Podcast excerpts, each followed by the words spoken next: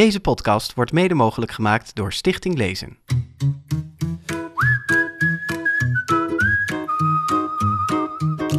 Dit is de zesde aflevering van de Grote Vriendelijke Podcast. Leuk dat je luistert. Zoals je inmiddels van ons gewend bent, bespreken we nieuwe kinderboeken en praten we met een gast. Mijn naam is Bas Maliepaard. Ik bespreek elke zaterdag jeugdliteratuur in Dagblad Trouw. En tegenover mij zit Jaap Frieso, kinderboekenrecensent van jaapleest.nl. Jaap, het is de eerste van 2019. Heb je er zin in? Ja, we gaan er weer tegenaan. Heerlijk. Nieuw jaar met vele nieuwe afleveringen. En in deze eerste aflevering meteen eh, twee uh, primeurs in één persoon eigenlijk. Want we hebben voor het eerst een illustrator te gast en ook nog een Vlaming. Ja, en dat is dus één en dezelfde man. De maker van het prentenboek van het jaar, Een Huis voor Harry. En uh, dat staat centraal tijdens de Nationale Voorleesdagen in Nederland, uh, die 22 januari 2019 beginnen. Uh, wij nemen dit op op 21 januari 2019. Dus onze gast is speciaal voor ons één dag eerder uit Brussel naar Nederland gekomen, naar kinderboekwinkel Kiekeboek, waar we dit opnemen. Leo Timmers, welkom. Dat is met heel veel plezier gedaan. Dus uh, als ik de uitnodiging kreeg, moest ik niet lang nadenken om uh, een dag vroeger speciaal naar hier te komen. Nou, dat is heel fijn heel dat fijn. je dat hebt gedaan. Ja. Leo, je was pas elf jaar oud toen jouw vader, die, die kunstschilder is, uh, jouw eerste stripverhaal uitgaf. De avonturen van Flipke en Anneke. Toch duurde het nog even voor je wist dat je illustrator van beroep kon worden. Je studeerde publiciteit en grafische vormgeving. Je zit steeds te knikken, dus het klopt, het klopt allemaal. Ja, ja. Maar in plaats van een baan in de reclamewereld koos je voor het onzekere beroep van kinderboek illustrator. Je illustreerde eerst veel boeken in opdracht, maar in 2000 kwam je eerste eigen prentenboek uit, Blij met mij. Juist, ja. Inmiddels zijn er 15 prentenboeken van jouw hand verschenen. Dat zou kunnen. Ik, uh, ja. ik moet zo we hebben ze geteld. we hebben ze geteld, ja. Nou ja, met titels als, als Wie rijdt, meneer René, Boem. En nu dus het, uh, het prentenboek van het jaar, Een, een Huis voor Harry. Ja. Waar heel Nederland uh, niet omheen kan deze dagen. Kun je heel kort in een paar regels zeggen waar het over gaat? Het gaat over uh, Harry, een, uh, een beetje zwaarlijvige huiskat, die uh, nogal graag binnen zit, liefst niet buiten komt. Totdat hij op een dag door zijn raam kijkt en een vlinder ziet die hem uitnodigt of hij niet samen met haar tikkertje wil spelen. De vlinder heet Vera, naam van mijn zus trouwens. Um, en uh, ja, Harry denkt er even over na en heeft daar toch wel veel zin in. Maar uh, al snel raakt hij Vera kwijt. Hij kan haar natuurlijk niet te pakken krijgen, want die vlinder is veel te snel. Hij raakt haar kwijt, belandt in de stad en loopt helemaal verloren. Hij is zijn huis kwijt. En ja, wat moet Harry nu doen? Uh, hoe graagt hij terug thuis? Graagt hij überhaupt terug thuis? Ja. Um, en wij volgen doorheen het boek zijn avonturen, um, wat er met hem gebeurt, um, hoe hij probeert eerst een nieuw huis te vinden uh, en later uh, ja, terug de weg naar huis vindt. Ja, en of die thuis komt, dat moeten we natuurlijk geheim houden. Hè? Ja. Hey, en, en uh, behalve dat je zus erin voorkomt, die kat is eigenlijk ook gebaseerd op je eigen kat. Hè? Die kat is inderdaad gebaseerd op mijn eigen kat. Uh, het, het, het, verhaal helemaal niet, want het verhaal is eigenlijk al meer dan tien jaar geleden bedacht. Uh, dus ik heb het al eigenlijk een hele tijd geleden bedacht, maar het is pas helemaal in elkaar gevallen, zal ik maar zeggen. De, ik heb pas beslist om het uit te werken toen wij eigenlijk onze nieuwe kat kochten, wat een, een ragdoll kat is. Uh, dus heel veel pluizen. Heel veel pluizen en echt uh, ja, een, een, een, raskat, zeg maar, die, die niet zo snel op straat zult vinden. Um, en het was eigenlijk, uh, dat vond ik net een heel interessant idee, om net zo'n kat, waar ik in het begin, of waar ik vroeger niet eens aan dacht dat dat überhaupt bestond zelfs, om zo'n kat verloren te laten lopen in de stad. Ja. omdat dat ook een heel fijn contrast zorgt natuurlijk met het, uh, de nieuwe situatie. Het woeste buitenleven. inderdaad, het, uh, het, buitenleven dat hij niet gewoon is. En ook hij zal later andere katten ontmoeten die straatkatten zijn. En dat geeft natuurlijk een veel mooier contrast als je een heel andere soort kat hebt. Nou, we gaan het daar straks nog heel uitgebreid uh, over over hebben met jou. Maar omdat dit boek centraal staat tijdens de Nationale Voorleesdagen, is er uh, van alles omheen gemaakt. Een gratis app, die is te downloaden in alle stores.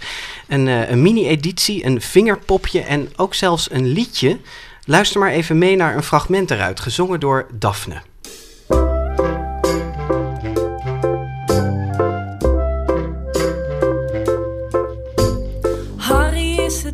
moesten binnen. Zijn zachte kussen ligt te spinnen. En door zijn baasje wordt verwend. Soms kijkt Harry door het raam naar buiten. De wereld trekt aan hem voorbij. Hij ziet mensen die lachen en fluiten. Vlinders vliegen vogelvrij.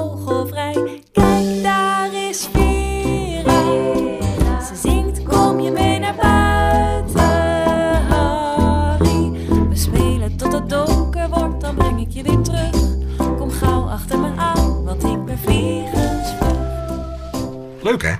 Het hele liedje dat is te beluisteren in de, in de app en op Spotify. En we zullen er naar linken op onze, onze website. Ja, het is echt... eh Daphne stuurde mij de tekst ervan door. Eh, ik denk dat ze de eerste versie was die ik kreeg. En ze vroeg me wat ik ervan vond. En ik was echt eh, totaal verbaasd hoe mooi, Ja. hoe mooi het was. Het is heel lief, hè? Zo lief. En, en later kwam er dan nog de muziek bij. Die, ja, ik Prachtig vond hè? het Ja. gewoon geweldig. Ik neurde hier de hele dag ja, eigenlijk al. ja, ja, ja, ja. Het gaat echt in je Ja. kop zitten, ja. Ja. Hey, jij jij, jij eh, hoorde op een gegeven moment van dat jouw boek het prentenboek van het jaar was geworden hier. En centraal zou staan tijdens de Nationale Voorleesdag. Had je enig idee wat dat was eigenlijk? Ik had er eh, wel al van gehoord, eh, maar ik had geen idee hoe belangrijk en hoe groot het is. Dus dat, daar was ik helemaal door omvergeblazen. Je komt er zelfs mee in de grote vriendelijke podcast. Ja, stel Hallo? je voor. Ik bedoel, Ja, zo groot is het het hier. nee, dus, ja, nee, dat had ik niet, niet kunnen, kunnen indenken. Eh, ik denk dat het ook iets typisch Nederlands is. Eh, ik denk dat het bij ons niet die aandacht heeft die, die er hier aan, aan gegeven wordt. Jullie hebben het geweldig voorleesweek? We hebben de voorleesweek, Ja. maar dat is, eh, er staat er niet één boek centraal of zo. Dat is veel algemener. Maar ik wist wel bijvoorbeeld van Guido van Genechten, die ook al wel eens ehm Ja. prentenboek Ja, van het jaar was. Ja. Heeft er me wel eens jarenlang, jaren geleden over verteld dat hij daar ook wel eh, van, eh, van schrok hoe, eh, hoe, ja, hoe groot dat was. Ja. In, in positieve zin van schok. Absoluut, in positieve zin. En ja, nu ik het zelf meemaak, ja, ik ben er, ja, ik vind dat fanta- fantastisch natuurlijk. eh. ja. Maar jij bent hier best een bekende naam. Kom, kom, je, kom je hier een beetje in Nederland? zo en Ik kom veel te weinig in Nederland. Ik ga nu binnenkort eh, een klein tourneetje door Nederland doen. Dus de komende weken zit ik eh, verschillende weekends in boekhandels en bibliotheken. En dat is eigenlijk wel de eerste keer dat ik echt zo verschillende plekken ga bezoeken en ga voorlezen. eh, en een workshop geef ook. Dus ik ben daar wel heel benieuwd naar. Maar daarvoor heb ik het eigenlijk, eh, ja, ben ik er eigenlijk niet Nee. vaak geweest. Ik dacht nee. eigenlijk al dat je gewoon een Nederlander was. Leo Timmers. Hoe Nederland. Dus het klinkt een... Ja. Ja, ik heb, ne- ik Jullie heb wel allemaal Karel Nederlandse... Kneut of Guido van Genechten of zo. Maar Ik heb Nederlandse roots wel. Oh, oké, Ja, ja. ja. Er is een, zelfs een eh, soort van vereniging, Timmersvereniging. Oh. En die hebben ooit uitgezocht hoe dat zit. Maar ik, ik heb inderdaad... Het is een beetje thuiskomen voor je. Ja, je bent al een beetje van ons. Goed, hey, we praten straks uitgebreid verder over de totstandkoming van dit boek en ook over je andere prentenboeken en je hele oeuvre. Maar eerst zoals gebruikelijk onze boekbesprekingen. Bas, wat heb je meegenomen? Twee kartonboekjes, Ja, zie ik. ik ben weer van de kartonboekjes. Hè? Het is al vaker eh, gebeurd. Ja. Ik heb twee eh, kartonboekjes bij me van Lawrence Schimmel, een Amerikaan met ook Spaanse roots. Hij heeft ze oorspronkelijk in het Spaans geschreven. Ze heten Bedtijd en Klaar Wakker, met tekeningen van Elina Braslina. En dat is een, eh een Letse. Zeg je Ja. dat zo? Een Letse? Letse, Iemand ja, uit Letland? Letse, ja. nou ja. Ehm, eh, hele stoere illustraties. Eh, wat zou het zijn, Leo, eigenlijk? Een soort eh ja, lino-snedes of zo? zo? Zo ziet het er een beetje uit. Het ziet er inderdaad als houtsnede of linosnede uit. Ja, ja. Ehm, maar ja, tegenwoordig is het moeilijk heel snel te zeggen. Eh, het zou inderdaad ook op de Op de computer, computer, gedaan ja. kunnen zijn. Ja. Ehm, dus daar wil ik mijn hand nu niet voor in het vuur steken. Maar het is in elk geval heeft het een hele stoere uitstraling. Ehm, en wat het alleropvallendste Ja, aan deze boeken ja. is, is dat eh, het ene boekje gaat over een meisje met twee papa's. En het andere boekje gaat over een jongen met twee mama's. Ja. En, en dan zou je denken, daar zijn we allemaal wel aan gewend inmiddels eh, in Nederland en in Vlaanderen. Maar ehm, ja, in de jeugdliteratuur zijn er eigenlijk nog heel erg weinig boeken waarin voor die gezin- kleuters helemaal niet. Hè? Voor, voor peuters en kleuters al helemaal niet. Nee. Eh, waar die, dan kom je eigenlijk een beetje bij boeken uit als Koning en Koning, een klassieker. Eh, maar dat gaat dan over twee prinsen die eh, verliefd op elkaar worden. Ehm, maar dat het echt een hele gewone gezinssituatie is waarin het verder geen rol speelt, behalve dan dat die twee vaders of die twee moeders er zijn. Dat kom je eigenlijk niet vaak tegen. Eh, en dit vertelt gewoon het verhaaltje van een, een jongen eh, dat klaar wakker eh, is, heel vroeg in de morgen al, als zijn mama's en zijn zus nog liggen te slapen en in zijn eentje gaat ontbijten met de poes. En het andere boekje vertelt het verhaal van een meisje dat naar bed moet, dus eigenlijk een beetje het omgekeerde. Maar een hond die ontzettend vervelend zit en dat het proces van naar bed gaan zitten traineren. En uiteindelijk jaagt iedereen achter die hond aan door de kamer. En vallen de papa's uitgeput in slaap op de bank. En het Nou. is vooral die, eigenlijk die vanzelfsprekendheid. Ja, Hè? ja, dat maakt het eh, opvallend. En ja, ik vind de illustraties erg mooi. Eh, ik heb ook een beetje op haar zitten googlen. Er is, dit eerste, zijn de eerste boekjes van haar in het Nederlands. Eh, maar zij heeft echt erg mooie, mooie illustraties gemaakt. Ook heel anders weer dan deze illustraties. Dus een tip voor alle Neder- Nederlandse uitgevers die luisteren. Ja. De vertaling, die vind ik niet heel erg goed. Ik lees geen Spaans, maar het Nederlands rammelt hier en daar. Niet zo storend eh, dat je het niet prettig kan voorlezen. Maar, Nee, eh, het rijmt een beetje krom. het rijmt toe. een beetje krom, Ja. krom ja. Ja. Dus dat, jij. Leuk. Jaap. ja, ik. Ja, ja, ja. ja. Ik heb weer eens een jong adultboek eh meegenomen. Waarvan er zoveel verschijnen en eh, er ook heel veel kaf tussen het eh eh, koren zit. En dit is zo'n boek. Het heet eh, Een lied dat alleen ik kan horen van Barry eh, Jonsberg, een Australische schrijver. Jonsberg ook echt, hallo ja. Jonsberg? Johnsburg, Johnsburg, oké.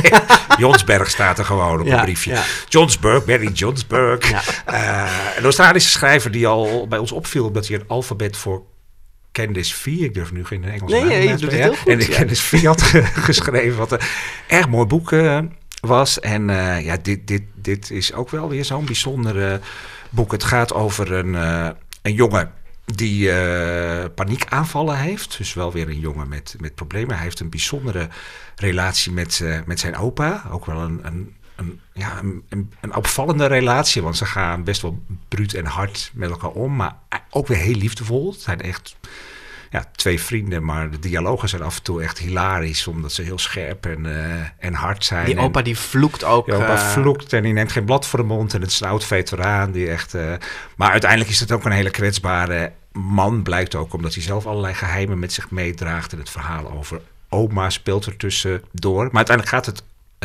over onze Rob, over onze hoofdpersoon. die weinig vrienden heeft. Die één vriend heeft met wie hij deelt dat hij verliefd is op een meisje. Ja, het klinkt allemaal op zich nog vrij gewoon. Eh, dat is het ook eigenlijk tot aan het slot van het boek. Op, in hoofdstuk 66 van de, van de 70 wordt er iets onthuld. Waarvan je even achterover knalt en denkt van... heb ik dit nou allemaal wel goed gelezen? En wat is er dan het hele boek door gebeurd? Nee, daar kunnen we natuurlijk niks over. Nee, dat zou het hele boek onderuit Dat zou het hele halen, boek onderuit halen.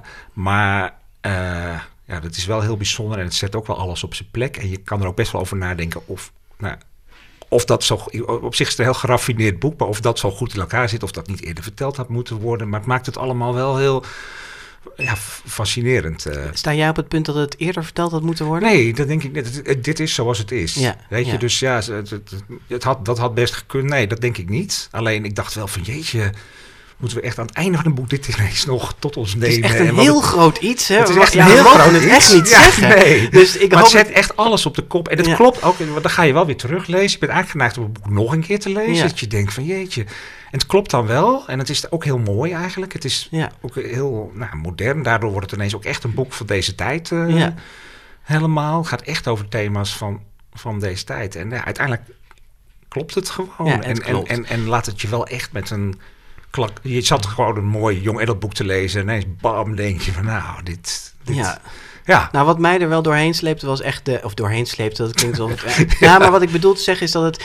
Het lijkt heel lang, dat zeg je net ook eigenlijk al een beetje... Een, een, een gemiddeld of een Ja. eh, verhaal over een eerste Het is best goed verliefdheid. geschreven. Die humor is heel Maar goed. die humor, dat, Ja. daardoor Ja. bleef ik eigenlijk lezen. En dan krijg je aan het eind die eh, knal voor je kop. En dan denk je echt, wauw, dit is echt heel erg goed gedaan, dit boek. Ja. Terwijl je lang ook wel een beetje het idee hebt van... het is misschien een beetje een cliché-achtig onderwerp om over te schrijven.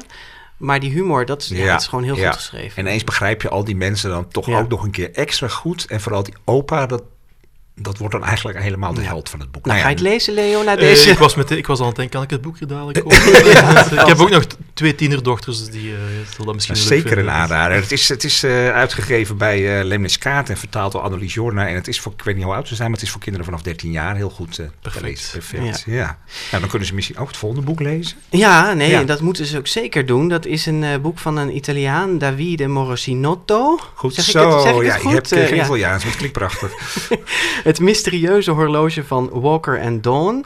Of hoe je met 3 dollar rijk kunt worden. Uitgegeven bij Fantoom en vertaald door, oh jee, dan moet ik gaan bladeren. Dat zetten we op de site. Pieter Oh, van nee. der Drift en Ja. Manon Smit. Jij hebt het al meteen voor je, heel goed.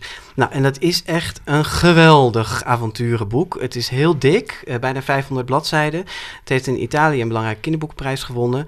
En het was mij in eerste instantie eerlijk gezegd niet zo opgevallen. Komt ook een beetje door de uitgeverij, hè? Het is niet een uitgeverij waar wij normaal gesproken heel veel... Ze hebben die hele serie over de Warri- Warrior Cats Ja. uitgegeven. Die, wat commerciëlere Ja, eh, fantasy-achtige Ja. s- boeken. En, eh, maar dit het zag er toch wel heel erg mooi uit met allemaal ouderwetse kaarten. Het speelt eh, eh, begin 20e eeuw, 1904 in Amerika. In het zuiden, eh, Louisiana, Frans sprekend in die tijd nog. En ehm, eh, vier kinderen eh, die vinden in het moeras eh 3 dollar. En ze bestellen daarmee in een hele beroemde postorder catalogus die er op dat moment in Amerika is. het oude Weekamp. Ja, de oude weekkamp.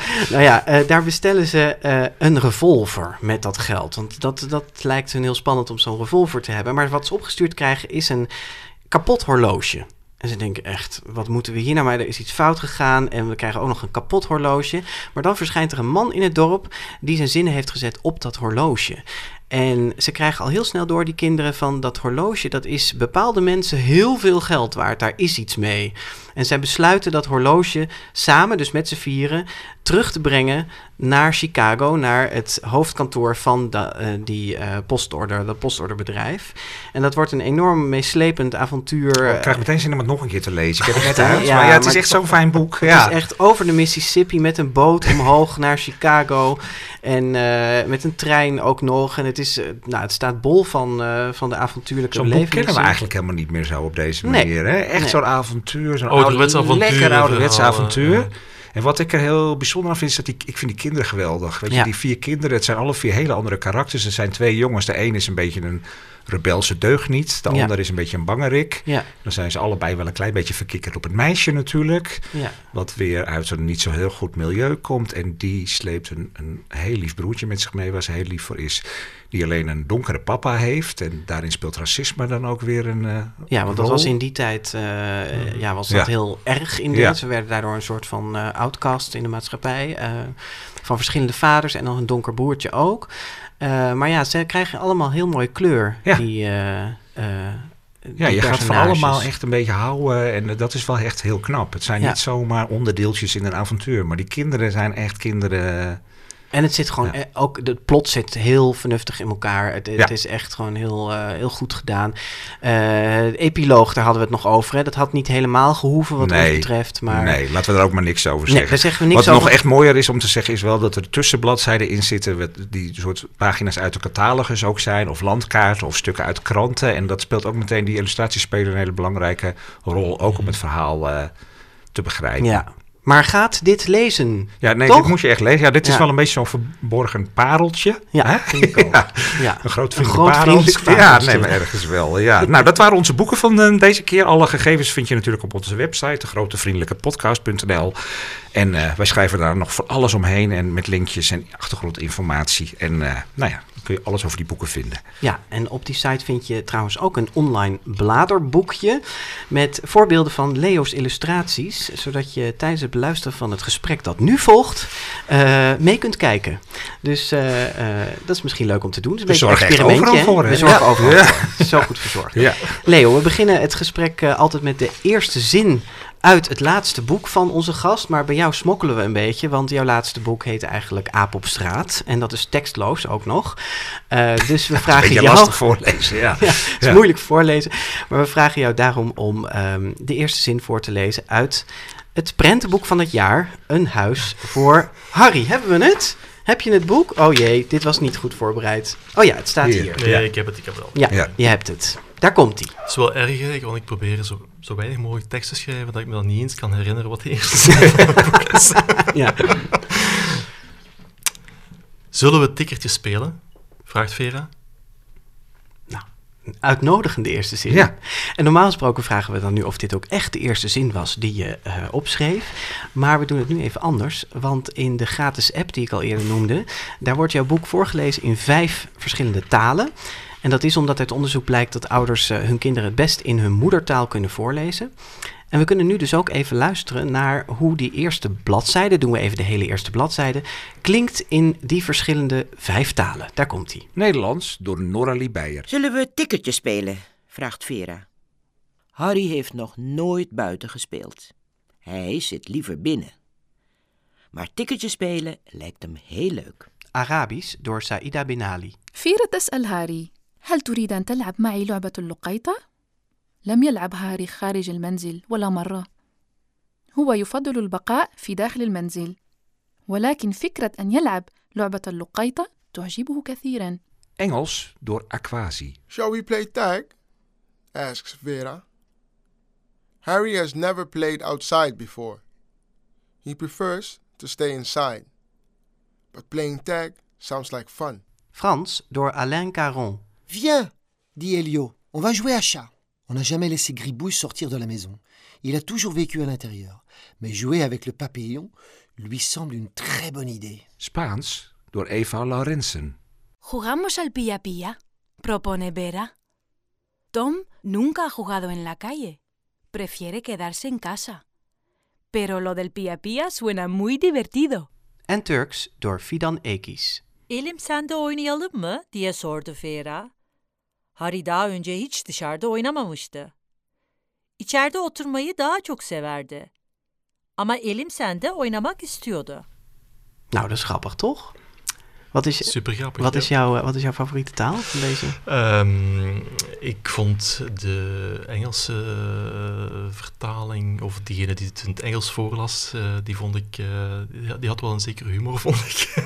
En hoe die het, hoe die het brengt. en hoe je het brengt, ja. ja dus, helemaal niet de ehm, standaard Engelse manier om, om te lezen. Dus ik vond dat wel Ja, dat helemaal hè, de- anders dan je, dan je zou verwachten. Ja. En ook wel, wel speels eigenlijk. Zou dit in het Vlaams ook nog weer anders klinken? Jij schrijft niet echt Vlaams over het algemeen, hè? Je- Eh, ja, tikkertje zeggen wij bijvoorbeeld wel. Eh, Ja. Dus ja, nee, ik denk dat, het, dat, dat er wat dit betreft geen verschil zou zijn. Harry had Eh, goesting om tikkertje te staat er Goesting zou inderdaad wel. Ja, dat is. Ja, nee, dat. dat, had, dat, dat zou typisch Vlaams zijn dan wel. Goesting Ja. is wel echt werkelijk wel. Dat is bijna het cliché typisch Vlaams ja, woord. goed. Daarom ken ik het ook natuurlijk. Ehm, Nou, ja. Maar wij vonden eigenlijk bij de GVP dat er één taal ontbrak, namelijk het Fries. En Ja. het toeval wil dat Jaap, hier tegenover mij, een echte Fries is. En dat jouw boek ook in het Fries is Het is- verschenen. Ja, Fries ik wilde jou net het boek geven, maar ik denk, nee, dit is het Friese. Die moet jij helemaal niet gaan, eh, gaan voorlezen. Maar die ga jij ik wel voorlezen, doen? Ja, Ja, Ja, ja, wel, ik ben heel benieuwd om het in eindelijk in het Fries te horen. Want Ja. ik heb geprobeerd het te lezen in het Fries, wat al niet makkelijk was. Het is prachtig, vind ik. Daar komt hij. Zullen wij tikken doen? Vreeg het Yveske. Harry had nog nooit buiten watten. Hij is liever in huis. Maar tikken tikken doen, liep het hem heel leuk. Nou, doe nog een bladzijde. Ja, mooi hè. Oh, fantastisch. Ik zal die kraaien, Yveske. Orenletter had er Yveske nog net te pakken. Ze is vierste vlug. Yveske, roept Harry. Ik wil waarom naar... Yveske, Yveske. Yveske is fot. Yveske is weg. Fot. Ja, fot. Weg. Ja, mooi hè? Nou, dank u wel. Ja, en Vera is dan, is dan Yveske geworden, wat een beetje raar is, want Harry is wel gewoon Ja. Harry. En er zijn echt veel kinderen in Friesland die ook Vera heten, dus dat had best, dat had best gewoon gebleven. Maar en Hielke hadden we net al. Hè? Yveske en Hielke, ja, een huis voor Hielke. Maar eh, ja, dat is een uitgave bij, bij uitgever Afhoek in het, in het Fries. En ook mooi, weet je, ouders kunnen ook mooi hun kinderen in het Fries eh, Natuurlijk. voorlezen. Ja. Ja. Leuk. Ja. Maar nu toch even naar het, eh, het ontstaan van een huis voor Harry. Je, je begon er net al even aan het begin van deze uitzending over. ehm, dat je het ehm, tien jaar geleden eigenlijk al gemaakt hebt. En jij mailde ons ook, dat vond ik heel leuk. Vooraf toen we even contact hadden over deze uitzending, dat eh, eh, mailde jij een, een eerste versie in PDF, een schets. En er stond ook een Engelse tekst bij in plaats van Nederlands. Hoe zit dit allemaal? Ja, hoe een boek tot stand komt is soms zeer grillig. Eh, in dit geval heel erg uitgesproken zelfs, inderdaad. Ik heb de eerste versie van het boek in het Engels geschreven. Uh, mijn bedoeling was, uh, ik denk twaalf jaar geleden intussen, ik heb nog eens gecheckt. Het bestand, het PDF-bestand is in 2007 aangemaakt. Dus, um, maar ik zat toen bij een uitgever, um, bij een andere uitgever. En um, ja, die eerder boeken maken die heel erg, ja, 12, de typische 12 prenten, maximum 14. Ehm, heel erg vooral om drukkosten te, te besparen. Een vast tramien, vast tramien, ja. ja. Um, en ik wilde echt eens iets anders doen. Um, en ik dacht, ik ga gewoon dat opsturen naar buitenlandse uitgevers. Je wilde gewoon doorbreken in Amerika? Ja, ik dacht, waarom niet? Uh, ja. Hoe moeilijk kan het zijn? maar dat was toch niet zo makkelijk?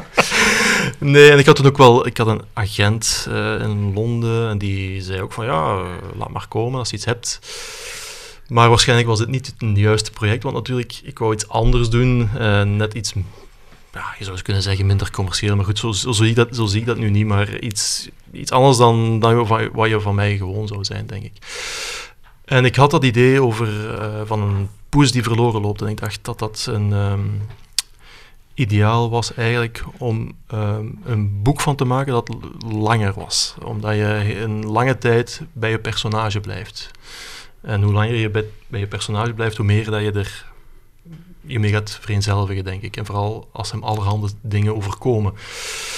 Dus ik vond dat eigenlijk een heel mooi idee uh, om eigenlijk uh, uit dat stramien te stappen en een, langer, een langere zoektocht te maken. Echt een boek als een zoektocht. Maar toen ik die schets dan uh, opstuurde en dat werd dan gepresenteerd aan een aantal uitgevers, kreeg dus overal het commentaar dat het boek veel te lang was. en dat het ook niet genoeg een, uh, een specifiek thema bevatte. En dat soort ja, opmerkingen die je eigenlijk wel kan verwachten. En toen heb ik eigenlijk het ja, tien jaar opzij gelegd. Ik ben ook niet verder gegaan. Ondertussen was ik dan ook weer aan een ander boek bezig. En een beetje later veranderde ik die van uitgever. Um, en daar is het toen opnieuw op tafel gekomen. Uh, en daar werd het wel uh, heel meteen eigenlijk als interessant bevonden. Maar dat lag toen, ja, zoals het veel vaker gaat, ik presenteer zelden één idee, maar meestal een stuk of vijf ideeën. Uh, Zoveel ideeën heb je dus steeds? Um, dat hangt er een beetje vanaf, maar ja, ik, heb al, ik probeer nooit mij op één idee vast te pinnen en daar zo al mijn, alles op één idee te zetten. Ik probeer eigenlijk in, in, een bepaalde periode dat ik echt bezig ben met ideeën te bedenken, meerdere ideeën te onderzoeken. Maar je bent wel met één boek tegelijk bezig? Of Als ik het uitwerk wel, maar uh, ik heb periodes dat ik eigenlijk niks anders doe dan ideeën bedenken. En dan, ben ik, uh, dan bedenk ik eigenlijk elke dag een nieuw idee. En loop je dan een beetje door het bos of door Brussel? Of, uh... Ja, nee, ik zit vooral aan mijn tekentafel ja? eigenlijk. Ja. Dan ben je aan het schetsen? Dan ben ik aan het schetsen. En ik schets, en ik schets tot er iets verschijnt dat interessant is om mee verder te gaan. Ja. Uh, en, um, iets en dat een idee op, op gang brengt.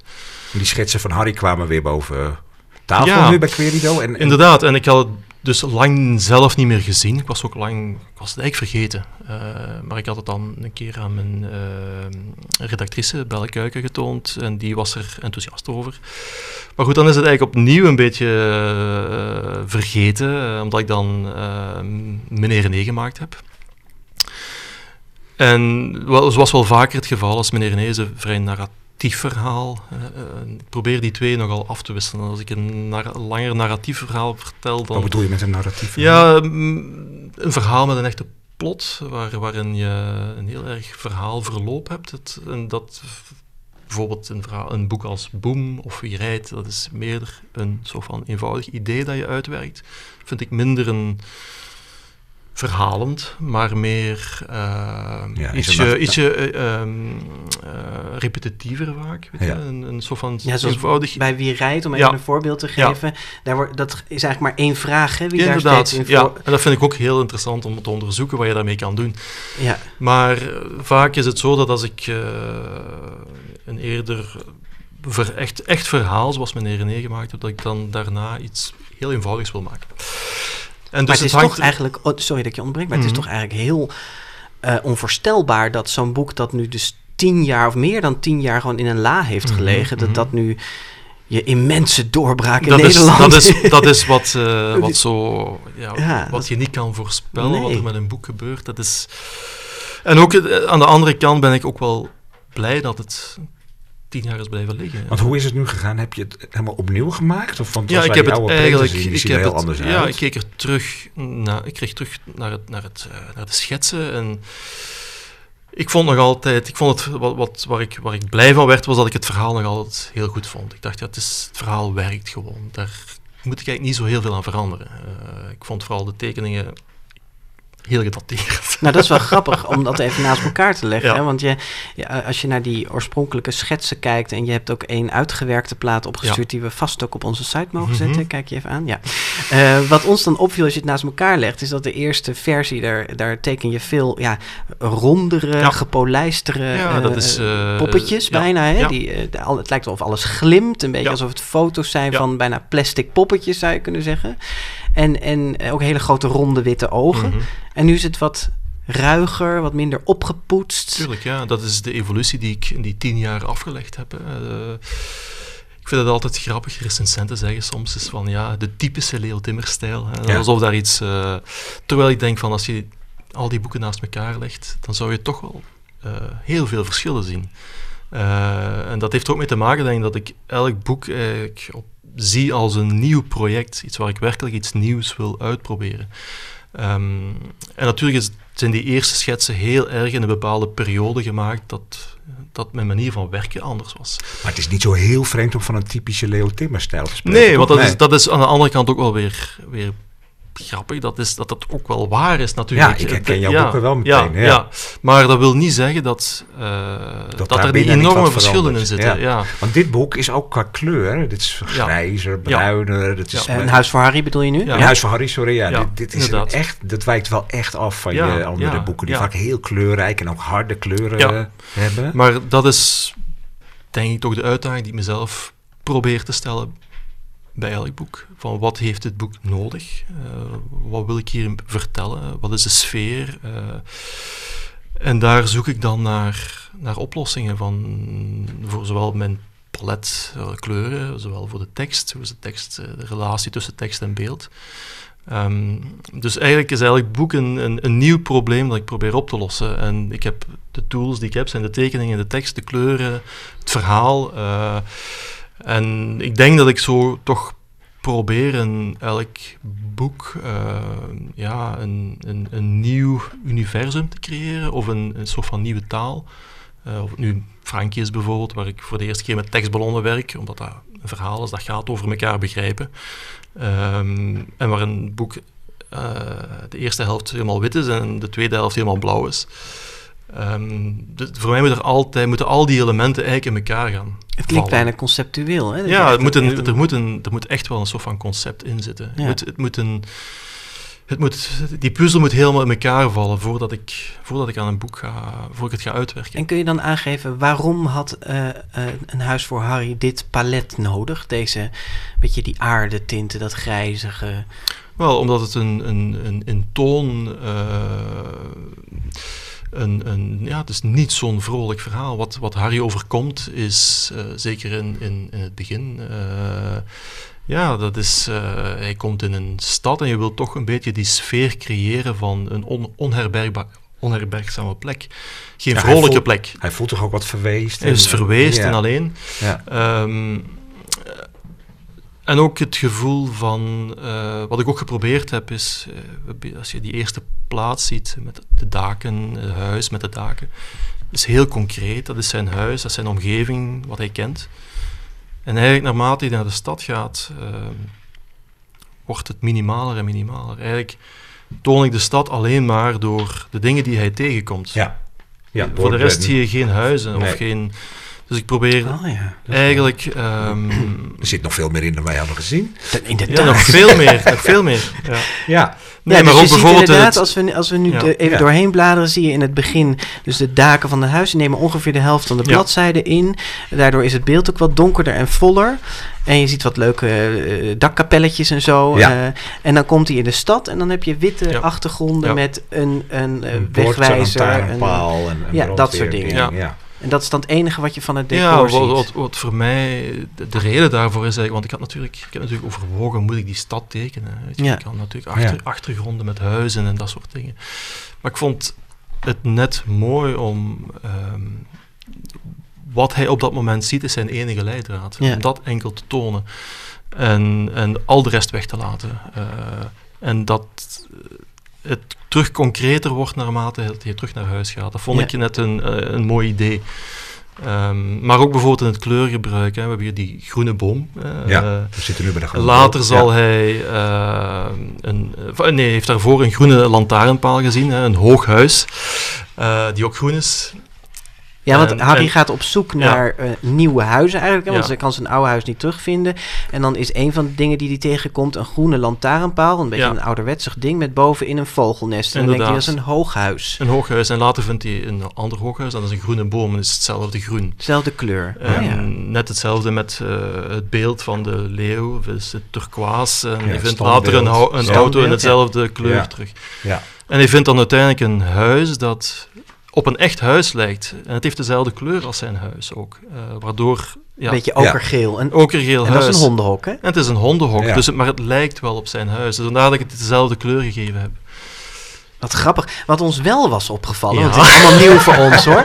Maar wat ons wel was opgevallen was dat het eigenlijk geen ne- hedendaags Nederlands of Vlaams decor is. Hè. Het is eigenlijk bijna een beetje retro, Engels, Amerikaans. Eh, hij wandelt langs, langs een eh, stadsplattegrond en daar staat map boven. En een Engels straatnaambordje. Ja, De verkeersborden zijn dan wel weer in het Nederlands. Hmm. ja. En dat is ook Waar ik in, mijn eigen allemaal gaan van. en ook in een aap op straat, hè? Je, je, eigenlijk je, je, Ja. je laatste boek. Daar Ja. zit ook heel veel Engelse Ja, wel, dat is... eh, Gele taxis. Ja, natuurlijk. Maar je maakt gebruik eh, vaak van herkenbare dingen. Eh, een taxi bijvoorbeeld, ja, ik kan natuurlijk een taxi een andere kleur geven, maar dat is minder herkenbaar. Dan moet je er eigenlijk al ja, veel duidelijker naar verwijzen. Ja, in het Engels, het is natuurlijk internationaler, interessanter om iets in het Engels erop te zetten dan in het Nederlands, want dat voor, zorgt meteen voor vertaalproblemen. Eh, het is iets algemener, maar ja, voor de rest heb ik daar geen grote verklaringen over. Ik, ik, ik teken vooral wat, wat ik vormelijk interessant vind. Zijn het, eh, ja, maar je zegt net van zo'n taxi, zo'n gele taxi, dat is heel herkenbaar. Iedereen Ja. kent wel de gele taxi. Mhm. Zijn het dan bijna een soort beeldmerken of zo die je gewoon ja, kiest? ik denk dat herkenbaarheid en een soort van onmiddellijke herkenbaarheid van iets heel belangrijk is. Ja, Je, zeker iemand die zo weinig mogelijk tekst gebruikt als ik, is het heel belangrijk dat iets soort van meteen duidelijk is. Daar, daar streef ik heel erg naar, dat ik niet te veel moet uitleggen ja. ehm, en niet te veel moet duiden. Dus je zoekt naar beelden die, die we kennen. Eh, Wanneer eh, komt die tekst? Is die er al meteen? Of, of maak je eerst de tekeningen? Ehm, ik maak eerst de tekeningen, eh, of ik schets eerst ruw het verhaal. Eh, dus eh, nog niet, eh, ja, ik heb hier een aantal dummetjes bij. Dit is bijvoorbeeld een dummetje van Garage Gust. Dat is letterlijk de Een eerste. A5'je met eh, daarop eh, in pen gekriebeld. Ja, en dus het- Ah, eigenlijk is dit het volledige verhaal. Dus eh, hier staat eigenlijk alles in, maar behalve de tekst. Maar we zien de garage. We zien dat er iemand aankomt, later... Ja, dat zijn een soort potloodtekeningetjes van... Ja, dit is met, gewoon met een pen, met een pen gedaan. Ja. en daar zie je eigenlijk... Dit is de basis. Dat is de basis. Ja, We gaan ik- hier een foto van delen, hè, want het is natuurlijk een soort van radio podcast, dus mensen zien dit niet. Maar het is wel heel leuk dat je het hebt meegenomen, want dan kunnen we even fotootjes, als je het goed vindt, een Ja, paar ja, fotootjes maar je van ziet wel dat maken. hier de basis inderdaad, van Inderdaad, dat boek is is. het soort eh, het raamwerk, zie je hier ja. al zonder de tekst. en dit Ja. ga je dan uiteindelijk... Ja, één keer als ik denk, hier zit muziek in, dit is een sterk idee. Maar ik vind het toch wonderlijk dat dan blijkbaar een verhaal, ja wonderlijk zeg ik omdat ik natuurlijk een tekstmens ben, maar dat een Ja. verhaal dus in beelden Ja. aan elkaar geregen wordt in jouw hoofd en uiteindelijk daar een soort ondertiteling bij komt. Ja, nee, Of dat werkt het helemaal niet niet zo? mee eens. Nee. Nee? nee, het is niet zo dat de tekst er zo'n beetje bij komt om... eh, nee, ik denk dat een van de redenen om een, te kiezen voor een bepaald boek, om daarmee verder te gaan, is net of er een interessante relatie is tussen de tekst en het beeld. Mhm. Bijvoorbeeld in Huis voor Harry vond ik het heel interessant dat eh, Harry eh, een boom als een huis ziet en een doos als een huis ziet. Ehm, dat je eigenlijk door zijn ogen kijkt. Ehm, waardoor het voor kinderen net fijn is dat als er staat, eh, hij vindt een hoog huis, dat kinderen dat, dat verschil zien. Dat merken van, ja, maar dat klopt niet, want dat is geen huis, dat is een, dat is een boom. Dus dat zorgt voor een, ja, voor een spanning tussen die tekst en tekening. En ik denk dat daar, daar ben ik wel naar op zoek, naar uh, hoe die relatie moet zijn. Uh, in, in, in Garage Gust is het op rijm geschreven, heel erg ritmisch en, en, en, en repetitief. Eigenlijk bijna altijd hetzelfde, met een paar kleine wijzigingen. En toch blijft dat wel werken. Uh, dus ik denk dat, uh, dat ik in elk boek zoek naar, ja, naar hoe die relatie precies moet zijn. Ja, want jij bent daarmee ook echt een prentenboekmaker. Hè? Jij werkt, ja, niet, jij werkt ja, niet samen ja. met een met een Nee, met ik, ben, ik heb nu eigenlijk de laatste jaren beslist om, om, om, om, om het gewoon om geen opdrachten meer aan te nemen. Ook niet. Want ik heb nog lang wel nog voor buitenlandse uitgevers uh, opdrachten gedaan, maar dan, uh, ja, ik voel me daar altijd toch. Ik vind dat ik nooit helemaal de 100% uit mezelf haal als ik uh, in opdracht werk. Vaak krijg je ook dingen aangeboden die voortborduren op wat je al gedaan hebt. Uh, die, ja, ik kan goed auto's tekenen, dus ja, we, gaan hem, ja. we gaan hem zoiets vragen, want dat kan niet goed. Maar terwijl ik eigenlijk precies iets anders wil gaan doen. Nou, nu je toch over die auto's begint. ik was er al bang voor. ja, je was er al bang voor. Want uh, in, in een huis voor Harry komt maar één auto voor. Maar uh, het, is, het is toch een beetje uh, je handelsmerk, hè? al die voertuigen.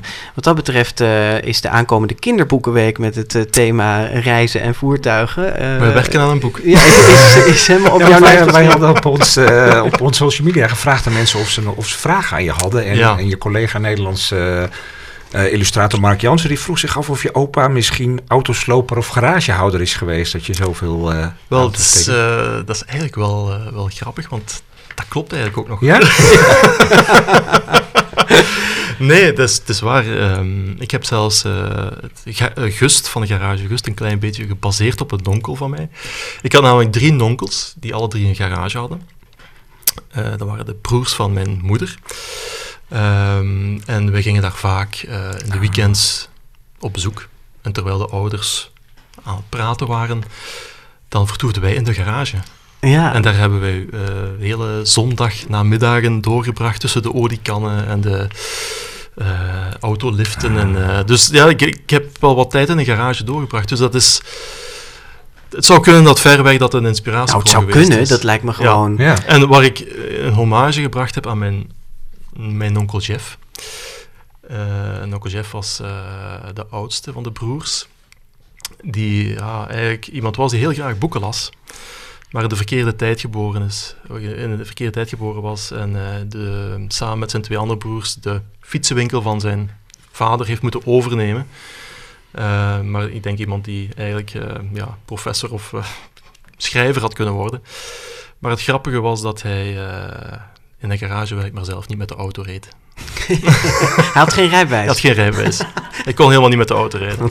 Heb je los van dat garageverleden met je ooms ook nu nog een fascinatie voor auto's? Heb je, nee, nee? totaal niet. niet. Nee, ik, dat is ja, dit geloof ik gewoon nee. niet. Zoveel boek... Je hebt toch wel een auto?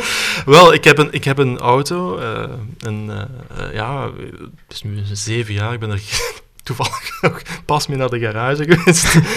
uh, en ik moet er zeggen dat ik, ik twijfel er heel hard aan om...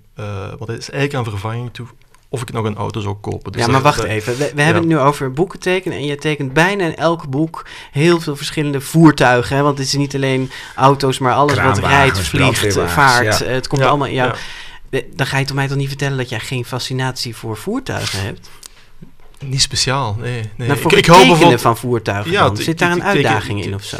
Ik heb al eens gezegd dat uh, ik teken boeken met auto's, maar niet over auto's. ja, ja, ja. er komen auto's in voor, maar eigenlijk gaan die boeken nooit over auto's. Dat is wel waar. Dat is waar, ja. ja. Ook Garage uh, Gust gaat eigenlijk ja, over iets anders. Dat gaat helemaal over iets anders. En, ja. en, en ook uh, Boom bijvoorbeeld, dat gaat niet over auto's. Uh, dat over botsen. Ja, dat gaat over, on, dat gaat over, over ontmoeten. Ja. Zo, enfin, dat is mijn idee al sinds. want die zitten allemaal alleen in de auto en door te botsen ontmoeten die elkaar. Um, wat, wat wel zo is, is dat auto's, uh, en daar denk ik dat, dat grijpt een beetje terug naar uh, het visuele.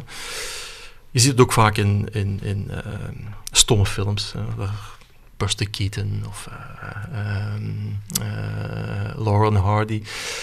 Daar komen heel vaak auto's in voor, omdat het gewoon als je puur visueel werkt, is het een, een feest om daar iets mee te doen. Omdat het, er zit beweging in, dat heeft een vorm. Ja, is, het een, Eh, is een auto een lekker ding om te tekenen? Ja, dat is wel iets dat, eh, dat meteen iets oproept. En als je er nog een dier in tekent, daar, ben, daar word ik al helemaal enthousiast over dan. Ehm, dus het is gewoon iets heel fijn om, om te tekenen. Het heeft kleur en vormen. En ik, ik hou natuurlijk wel van, van oude auto's. Hè. Ik, bedoel, ik kan daar wel van genieten om daar naar te kijken, maar ik ken daar niks van. Nee, maar bedoel, sowieso, helemaal geen design is wel opvallend Ja, ook. die- hè? ja, ja. Ook als je kijkt naar in, in een huis voor Harry, dat zijn geen gewone lantaarnpalen, maar echt Ja. prachtige. Ja. Ik wou dat ik ze in mijn straat had staan. En, Ja. en zo, ja, ik hou van mooie dingen Ja, natuurlijk. je Dat tekent is- ook geen Toyota, maar echt altijd Nee, een, oldtimer. ja, mooie- ja, nee, ik hou van. En ik- ja, ik vind dat heel veel mooie dingen in het verleden gemaakt zijn. Als je bij mij thuis zou komen, dan staan daar alleen maar oude dingen. Daar staat heel weinig nieuw. Je zit nog aan de tekentafel die jouw vader voor jou kocht, geloof ik, toen, of ik, maakte eh, ja, toen je ik tien werk was van of mijn zo. tiende aan dezelfde tekentafel. Ja. Niet te geloven. Ja. Ja. En je past er ook nog steeds onder, onder die tafel. Nee, die is al elke verhuis meegegaan. eh, die, eh, en het is niet eens zelfs een mooie tafel, want het is nogal ja, metalen. En, en het is eigenlijk een technische een, een tafel die voor, voor architecten bedoeld was. Maar ondertussen ja, is dat een soort van, ja, dat kan, ik zou niet aan een andere tafel nog kunnen tekenen. Dat is eh, helemaal uitgesloten. het is ook bijgeloof geworden misschien, dat je alleen daar mooie dingen kan maken. Ja, het is, eh, ik zou er geen afstand meer van kunnen doen. Daar is, daar, ik tekende vroeger, je moet je dat voorstellen, mijn vader is eh, kunstschilder en hij had thuis een atelier. En had hij jarenlang voor hem alleen. Totdat ik een soort van stripcarrière begon eh, en, en strips begon te tekenen. En toen moest hij plots zijn atelier delen met mij. En eh, hij kocht voor mij een tekentafel en ik zat daar uren, altijd, ook als hij werkte, was ik daar aan het werken. Dus ik ben natuurlijk wel opgegroeid in een ja, kunstzinnig milieu met hele kunstboeken en een vader die elke dag aan zijn ezel stond landschappen te schilderen Ja. of portretten. Ik ben zelf mijn carrière zelfs nog eh, begonnen. Ik heb nog portretten op de markt getekend. Hè. Ik ben echt nog... eh, Zoals meneer René. als Zoals we- meneer René, ja, dat komt daar vandaan. boek. Ja, Ja. ja. Hoe, hoe volgt je vader je carrière? Eh, ja, hij is, ik, ik heb hem toevallig gisteren nog, eh, nog gezien.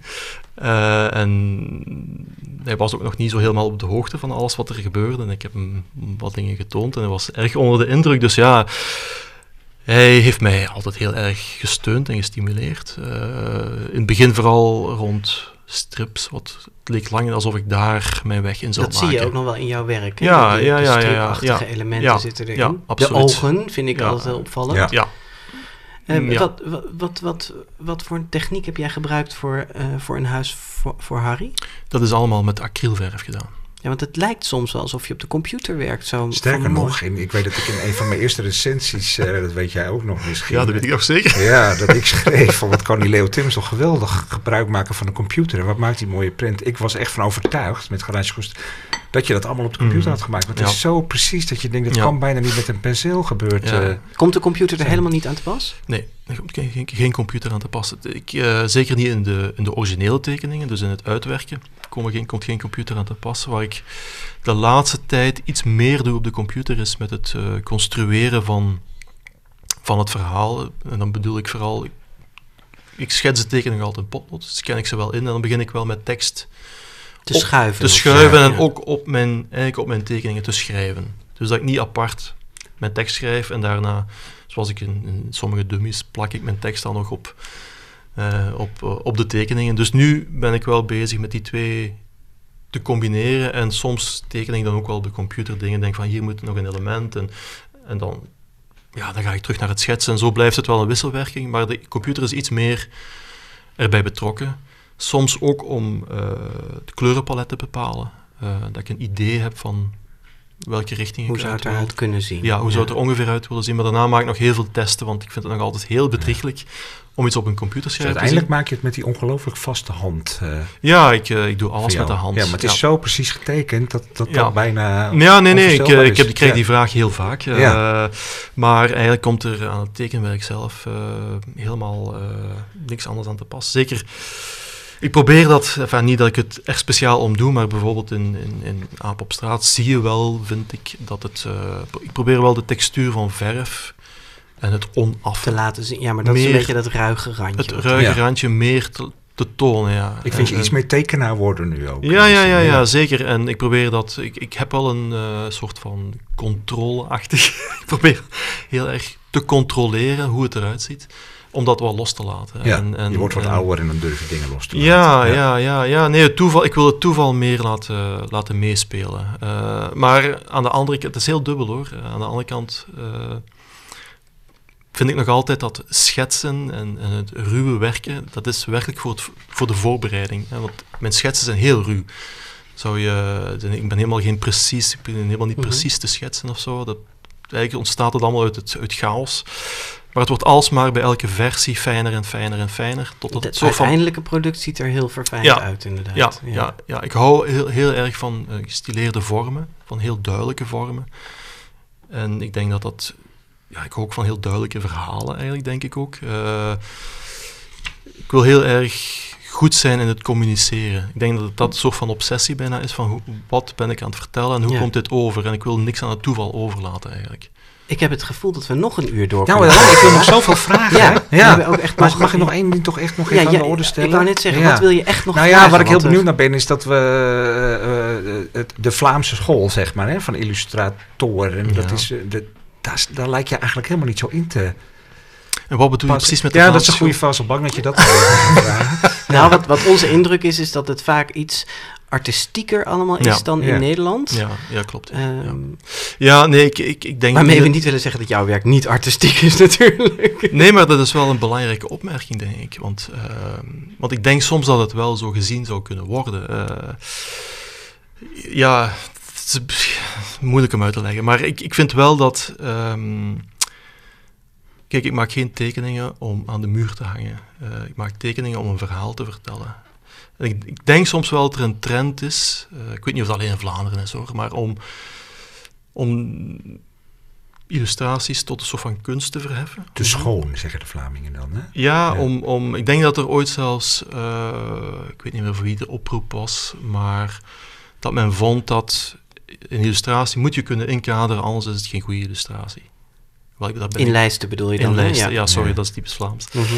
Wel, daar ben ik het, ja, daar ben ik het gewoon helemaal niet mee eens. Het moet voor jou echt het boek Het- zijn. Ja, een illustratie is, moet, zeker zoals ik het zie, en ehm, mijn illustraties moeten mijn verhaal vertellen. In de eerste plaats zo goed mogelijk dat verhaal vertellen. En als je dat goed wilt doen, eh, dat is mo- moeilijk genoeg. Eh, en ja, als je dat op een heldere, duidelijke manier, een uitgepuurde manier wilt doen, ehm, ik vind dat in de eerste plaats, dat moet altijd op de eerste plaats komen, vind ik. En ja, artist, het artistieke komt eerder daaruit voort voor mij. Zoals ik net zei, over, heel, over dat hele Ja. plaatje. Dat Ja. vind ik. Ja. En dat is, heeft vaak te maken met het onderscheid dat we maken tussen tekst en tekeningen. Weet je, we gaan de Ja. tekeningen apart beoordelen en we gaan de tekst apart beoordelen. Maar voor mij gaat het om het, ge- een prentenboek Ja. kan je alleen maar als geheel beoordelen. Dat vind ik ook heel opvallend aan de tekst in, in een huis voor Harry. Die kun je bijna niet zonder de nee. tekeningen lezen, want dan eh, weet je ook niet waar het over gaat. Het Nee, gaat er wordt om- nergens vermeld dat het over een kat gaat, bijvoorbeeld. eh, of of een vlinder. Dat Nee. is, eh, dat, want die zie je al, die hoef ik niet te vermelden. Ja. En het is net dat onlosma onlosmakend geheel, dat, een, dat, dat iets, iets creëert dat die twee aparte delen niet, niet kunnen zijn. Nou, en daar eh, slaag je zeer in. Ja. Ehm, ik zit wel te denken, Bas, we nodigen Leo gewoon nog eens een keer. Nou, inderdaad, want we hebben echt uit, nog zoveel ja. niet besproken, Leo. Over je opvallende typografie bijvoorbeeld. Over waarom je alleen maar dieren, eh, Ja. of heel veel dieren tekent. En eh, ja, de mensen eigenlijk in de minderheid zijn in je werk. Eh, misschien kunnen we daar op de social media nog een antwoord Er op komt geven. een nieuw boek met mensen. Oh, echt waar? Ja, kijk. Nou, voordat we het gesprek helemaal afsluiten, want we hebben zo ook de laatste zin en de parel nog, hebben we nog een, eh, een kleine verrassing voor je. Of eigenlijk niet zo'n hele kleine, het is best een grote verrassing. En daarvoor eh, schuift bij ons aan de directeur van Stichting CPMB, die de Nationale Voorleesdagen organiseert. Eveline Aandekerk, welkom. Hallo. Ja, eh, misschien kun je nog iets dichter bij de microfoon praten, dan kunnen we je goed horen. Ehm, vertel Evelien, waarom eh, wilde je hier graag zijn vanavond? Nou, omdat het een hele, sowieso een hele bijzondere dag is. Want we hebben vanavond eh, met Leo de aftrap eigenlijk van de Nationale Voorleesdagen gedaan. Absoluut. En jij weet natuurlijk al dat jouw eh, prachtige boek, Een Huis voor Harry, prentboek van het jaar is. Maar er hoort ook iets heel moois bij. En eh, dat wilde ik jou graag zelf geven. Wauw. En ik vind het heel mooi eigenlijk, want je had het net over het inlijsten. En toen zei je van, eh, ja, de illustratie moet je eigenlijk niet afzonderlijk inlijsten. Je moet eigenlijk het hele boek nemen. Nou, dat hebben we dus gedaan. Er komt nu iets onder de tafel vandaan. Momentje Nee, hoor. dit, dit, hoort, dit is een prachtig voor de luisteraars ingelijste Huis voor Harry. Een hele mooie lijst. Een hele mooie Ja. lijst met een heel mooi plaatje waarop staat Prentboek van het jaar, de Nationale Voorleesdagen 2019, een Huis voor Harry. En dat wil ik jou graag persoonlijk overhandigen. Ja, ik ben helemaal ontroerd. Ja, ik zie het aan je. Ja, maar het is ook echt Ja, heel mooi. dat is prachtig. Ja. Ja, ja, ja, Ja, ja. dit laten we allemaal Ja. zien, maar het boekje, het mini-boekje zit hier eigenlijk in, hè? En Prachtig. het, het leent zich er ook zo mooi voor, vind Ja. ik, om ingelijst te worden. Ja. Het is een hele Ja. mooie compositie. Dus hartelijk dank. Dat, is echt, eh, dat betekent echt enorm veel. Dankjewel. Nou, wat Krijgt hij een mooie plek. Die gaat eh, een topplek krijgen in mijn atelier, absoluut. Ja. Wat goed. Ja, Evelien, ik wil toch nog even van jou weten. ehm, eh, hoe, is, eh, hoe is een huis voor Harry eigenlijk uitgeroepen tot prentenboek van het jaar? Hoe werkt zoiets? Ja, er is ehm, een jury van vijf jeugdbibliothecarissen. En die stellen de top 10 eh prentenboeken van dat jaar vast. En zij kiezen ook eh, het beste prentenboek van het jaar. Dus zo Ja. gaat het in zijn werk. Ja. Ja. En wat zijn dan de criteria voor dat beste prentenboek? Ja, het gaat natuurlijk om een combinatie van het verhaal en de illustraties. Ehm, eh, of dat aantrekkelijk is, aan kinderen aanspreekt, maar ook of het verhaal genoeg ehm, mogelijkheden ja, tot interactie geeft tussen ouder en kind. Want voorlezen is natuurlijk ook heel erg bedoeld. Heb je het al voorgelezen thuis? Ja, Ja. ja. ik had het er vanavond met Leo over. Het was heel bijzonder, want ehm, ik heb twee zoontjes van drie en zes. En eh, vooral die van zes is heel geïnteresseerd. En die was toen we begonnen sowieso totaal eh, verliefd op Harry. Omdat het natuurlijk zo'n schattig beestje is. Maar hij vond het zo heftig dat hij zijn huis kwijtraakte. Hij moest huilen. Ah. Ja, het is een heel gevoelig jongetje. Maar hij, het, dat raakte hem dus heel erg, omdat hij Harry zo lief vond. En, eh, maar gelukkig komt het helemaal goed. Maar dat gaf Dan dus... verklap je het einde. Oh, sorry. ja, want... Dat Nee, gelukkig het Nee, maar de- Ja. wat dit boek doet dat dus. Hè? Want het geeft je ook de mogelijkheid om met je kind te praten over Ja. eh, ja, iets Ja. kwijtraken wat je dierbaar is. En dat je dan vrienden hebt die je helpen. Dus het- het- ik dacht, ja, terecht dat het het prentenboek van het jaar is geworden. Nou, daar sluit ik me in elk geval bij aan, want ik vind het ook een fantastisch Prachtig. mooi Het boek. is een heel mooi boek. Ja. Dus en voor jou zijn het ook de eerste voorleesdagen als directeur van het CPM. Ja, Ja. ja, ja. Dus ik heb er heel veel zin in. Ja. We gaan morgen, Leo gaat morgen de beurs openen. Ja, leuk. Met de gong. Met de gongslag. Met de gong. Ja. Ja. Nou, Evelien, moet het niet worden. hartstikke leuk dat je hier wilde zijn en, en die mooie prijs aan, eh, aan Leo eh, Ja, wil overhandigen. En eh, Leo, van jou horen we straks nog de laatste zin eh, uit een huis voor Harry. Maar eerst even dit. grote vriendelijke parel. Ja, zeven boeken staan er inmiddels op de virtuele boekenplank met grote vriendelijke parels. In onze eindejaarspodcast van 2018 kwamen er maar liefst drie bij, dus dat schoot lekker op. Leo, wat wordt het achtste boek wat jij op deze plank gaat zetten? Ja, het was natuurlijk een, het is, een onmogelijke vraag, vind ik eigenlijk, eh, om, om een soort van favoriet boek te kiezen. En dus dacht ik, eh, laat ik iets nemen, laat ik een boek nemen dat ik heel mooi vind, maar dat vooral ook voor mij heel belangrijk geweest is eigenlijk. Enfin, niet alleen het boek, maar ook de maker van het boek. Dus ik heb gekozen voor eh, Nieuwsgierige Lotje van Lieve Baten.